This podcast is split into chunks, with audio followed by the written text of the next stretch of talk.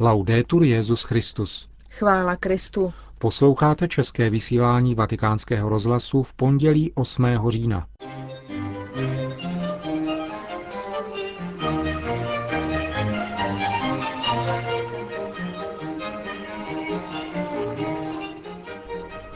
Benedikt XVI. se setkal s vatikánskou kapitulou svatého Petra. Ředitel jediného křesťanského knihkupectví v Gaze byl umučen. Vatikánský tiskový mluvčí dementuje zprávu o tom, že Vatikán nebo italští biskupové údajně koupili fotbalový klub. To jsou hlavní témata našeho dnešního vysílání, ke kterému vám přejeme hezký poslech.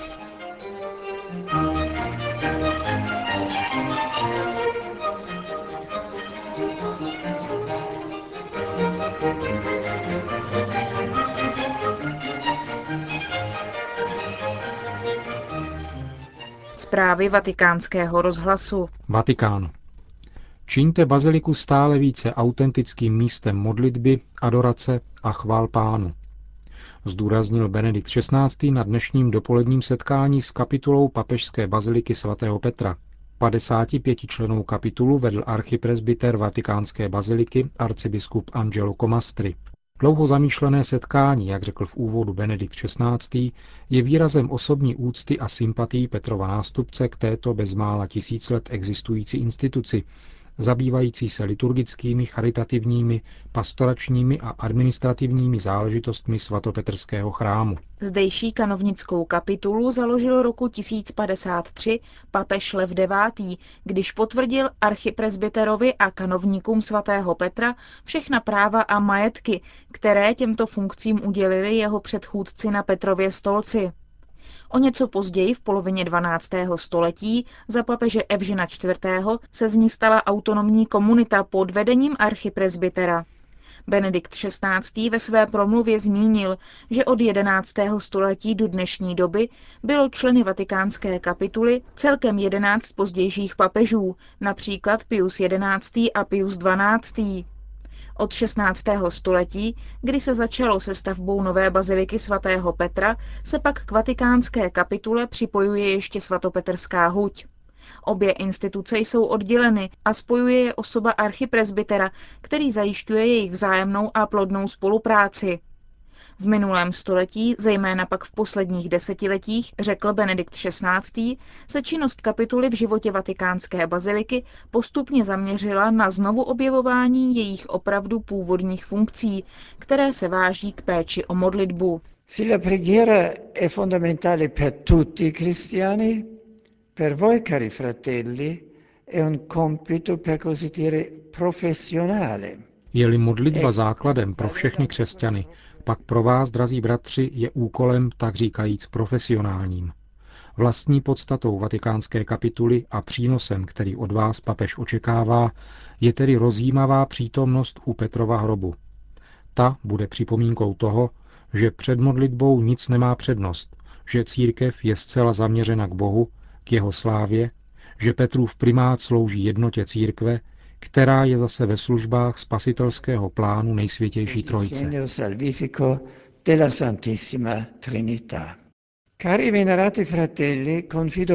Drazí a ctihodní bratři, spolehám na vás a na vaši službu, aby Bazilika svatého Petra mohla být autentickým místem modlitby, adorace a chvály pána.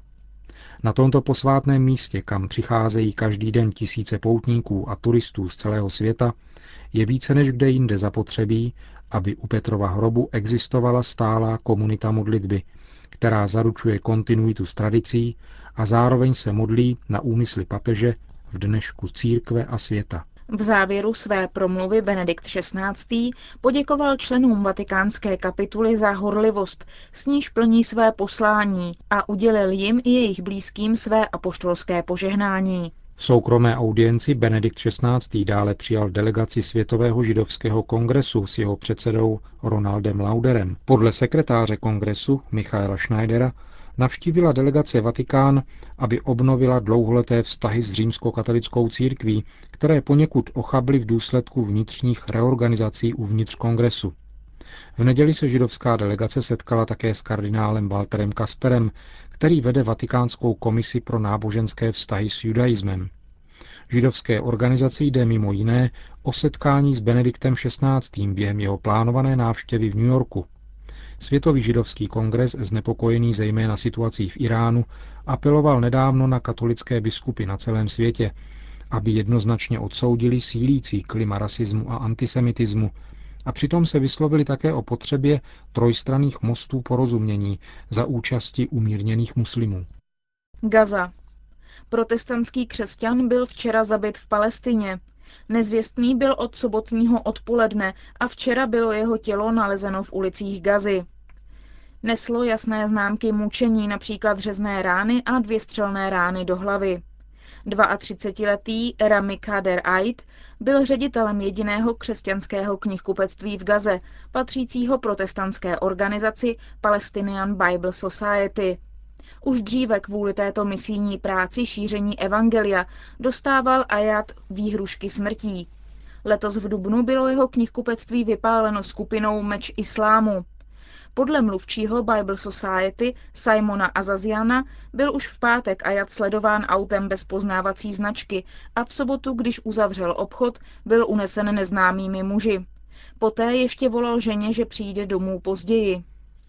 Lidová fronta za osvobození Palestiny okamžitě vydala prohlášení, v němž nazývá zabíjení zoufalým pokusem sabotovat dobré společenské vztahy palestinské společnosti a dobré vztahy mezi křesťany a muslimy. Hamas, kteří řídí bezpečnost v Gaze, slíbil bez slitování potrestat původce tohoto zločinu. V Gaze je okolo 3200 křesťanů, pravoslavných, katolických i protestantských.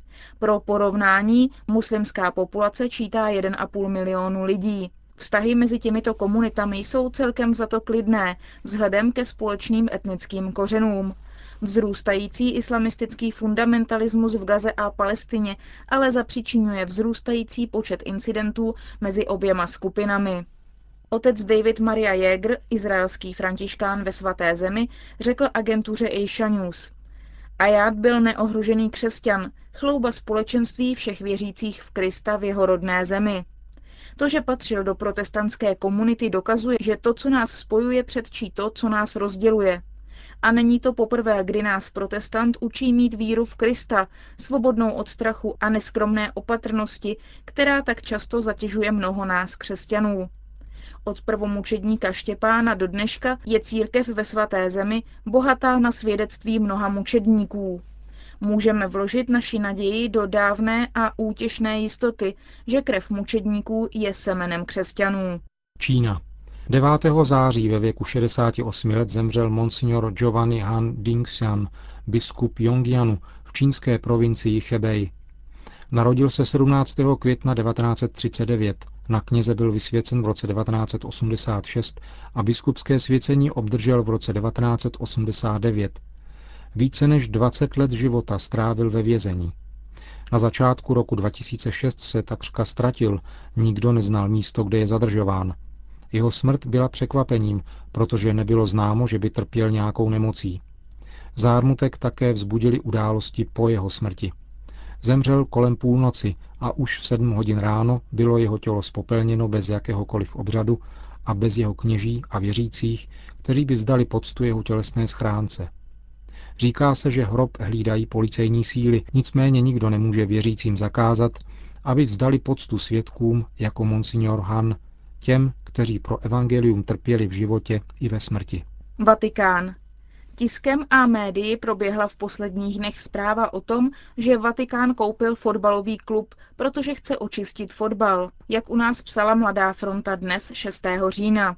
Vatikánský tiskový mluvčí otec Federico Lombardi tuto zprávu dementoval s tím, že jde o iniciativu italského sportovního centra, se kterým nemá naprosto nic společného ani Vatikán, ani italská biskupská konference. Italské sportovní centrum a fotbalový klub třetí italské ligy ve městě Ancona uzavřeli smlouvu, která zavazuje zmíněný klub k aplikaci etického kodexu a vytváří nový způsob financování, jakož i šíření sportovní kultury mezi fotbalovými příznivci a sociální iniciativy ve třetím světě.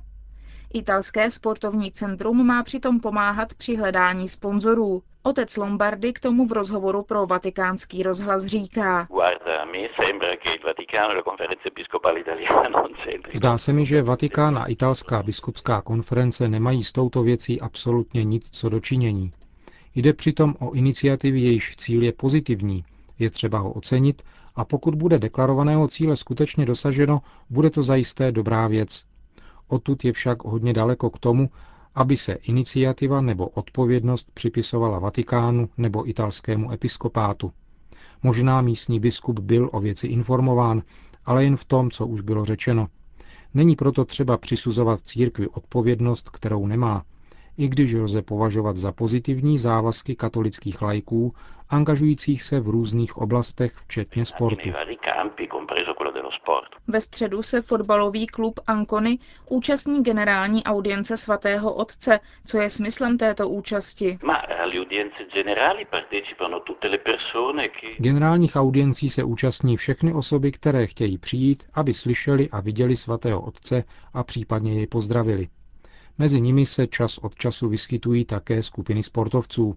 Tak tomu bude i při této středeční audienci, až bude přítomen klub Ancony. Ten o přijetí požádal, proč by tedy nemohl být přítomen. To neznamená, že tím papež sponzoroval nebo převzal odpovědnost za chod tohoto týmu.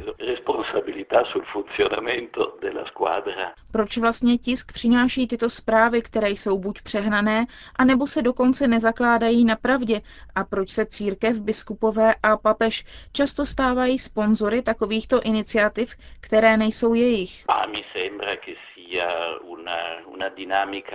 Zdá se mi, že jde o dost obvyklou dynamiku, totiž podávat zprávy, které vzbudí určitou zvědavost a které se mohou zdát originálními a tudíž přitáhnout pozornost.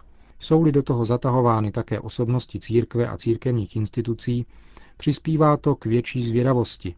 Potom se ukáže, že ve skutečnosti zpráva žádné opodstatnění nemá.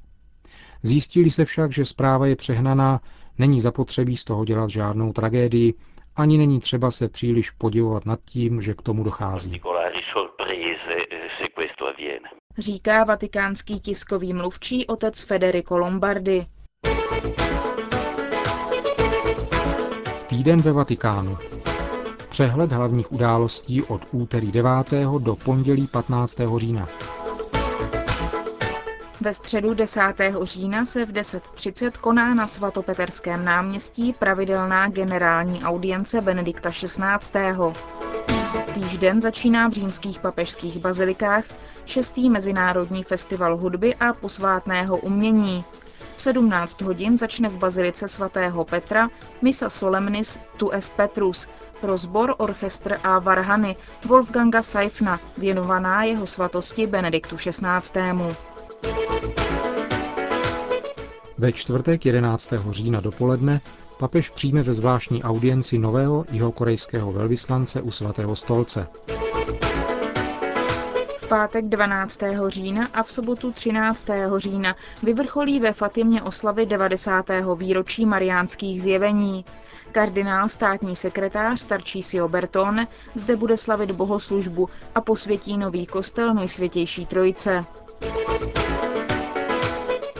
V sobotu 13. října dopoledne navštíví svatý otec Papežský institut pro posvátnou hudbu. V neděli 14. října pronese Benedikt XVI. na svatopeterském náměstí pravidelnou promluvu před modlitbou Anděl Páně. V pondělí 15. října začíná návštěva ad limine apostolorum biskupů Konga.